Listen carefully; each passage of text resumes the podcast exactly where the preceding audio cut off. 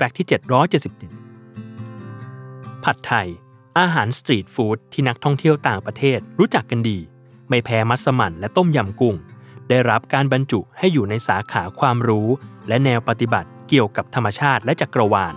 อันเป็นมรดกภูมิปัญญาทางวัฒนธรรมที่เป็นองค์ความรู้วิธีการทักษะและความเชื่อโดยผัดไทยจัดอยู่ในหมวดมรดกภูมิปัญญาทางวัฒนธรรมของชาติประเภทอาหารและโภชนาการเมื่อปีพุทธศักราชสองพันห้าร้อยห้าสิบสี่แต่กว่าจะได้บันทึกเป็นมรดกเดิมผัดไทยถูกเรียกว่าก๋วยเตี๋ยวผัดมาก่อนในช่วงสงครามโลกครั้งที่สองยุคจอมพลป.พิบูลสงครามที่ข้าวสารเริ่มมีราคาแพงจึงอยากให้ครัวเรือนหันมากินเส้นก๋วยเตี๋ยวและใช้วัตถุดิบที่หาได้จากท้องถิ่นภายในประเทศจึงเกิดเป็นก๋วยเตี๋ยวผัดและคนไทยต่างเรียกติดปากกันว่าผัดไทย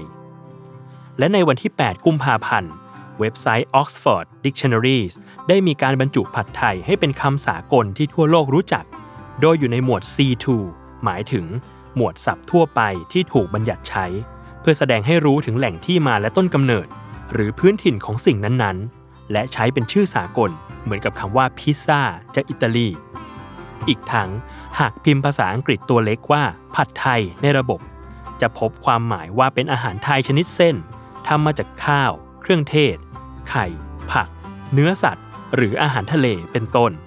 และต่อไปนี้ผัดไทยจะไม่ได้เป็นเพียงแค่ชื่ออาหารประจำชาติและคำเฉพาะอีกต่อไปแต่เป็นคำสากลที่ทุกคนรู้จักกันในวงกว้างนั่นเอง